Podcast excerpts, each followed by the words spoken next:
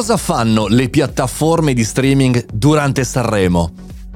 Buongiorno e bentornati alle Caffettino Podcast, sono Mario Moroni e qui oggi davanti alla macchinetta del caffè virtuale. Ogni singolo giorno parliamo di un tema, di una notizia o di una riflessione che può essere utile a noi professionisti, imprenditori e perché no, studenti. Oggi, visto che è cominciato da qualche giorno e chi è all'interno del Fantastarremo del Caffettino Podcast sa quanto tutta la community è agguerrita in questo tema, chiaramente c'è il festival, come si diceva una volta, della musica leggera italiana.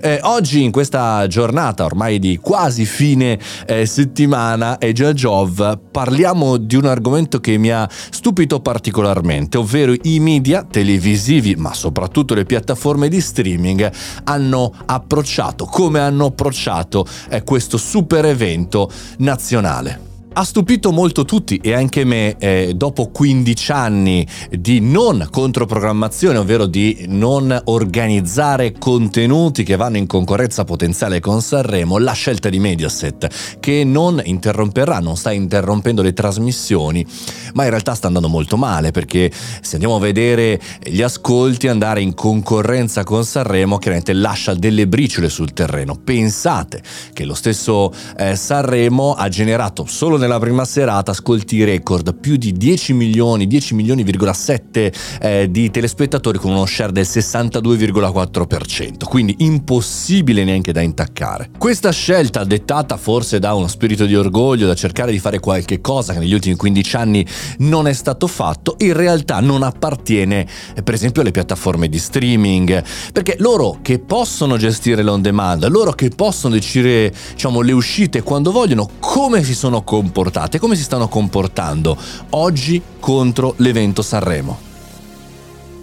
Mi è piaciuto moltissimo l'approccio di Netflix che ha eh, pubblicato su YouTube e in contemporanea ha fatto uscire uno spot durante eh, la diretta televisiva anche della prima serata di eh, Sanremo, uno spot che dice un anno di nuove storie in arrivo, ma non in questa settimana, con uno spot che fa vedere che in tutti i set nei camerini si guarda Sanremo e le scene sono lasciate diciamo così al buio e senza personale.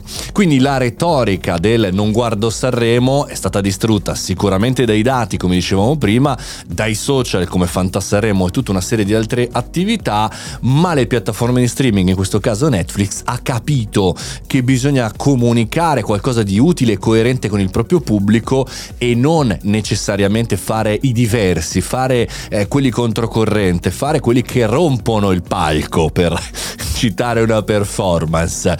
Insomma, avere tante serie, tanti film, tanti documentari da vedere è il core business di tutte queste aziende, ma non in questa settimana. C'è Sanremo, avere quindi il tempo e il modo per poterci rivedere come relazione tra piattaforma e utenti è una relazione e certe volte le relazioni hanno bisogno anche di distanza. La vera relazione non è mai forzata.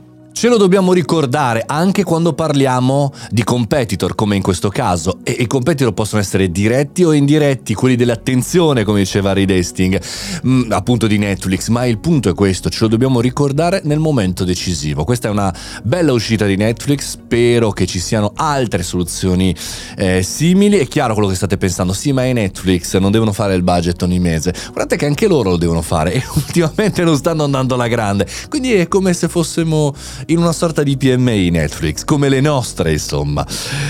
Però eh, andatevi a vedere il video se ancora non l'avete visto. Questo è il Caffettino Podcast e io sono Mario Moroni. Ogni giorno, 7 giorni su 7, 365 puntate l'anno. Da più di 1200 puntate racconto la tecnologia, il marketing, l'innovazione per noi professionisti, imprenditori e perché no studenti. Ci sentiamo anche domani e se vi va il canale Telegram è lì per non perdere nessuna notifica. Mario Moroni canale, ti iscrivi, segui e poi se vai quando vuoi. Ci sentiamo domani, buona giornata.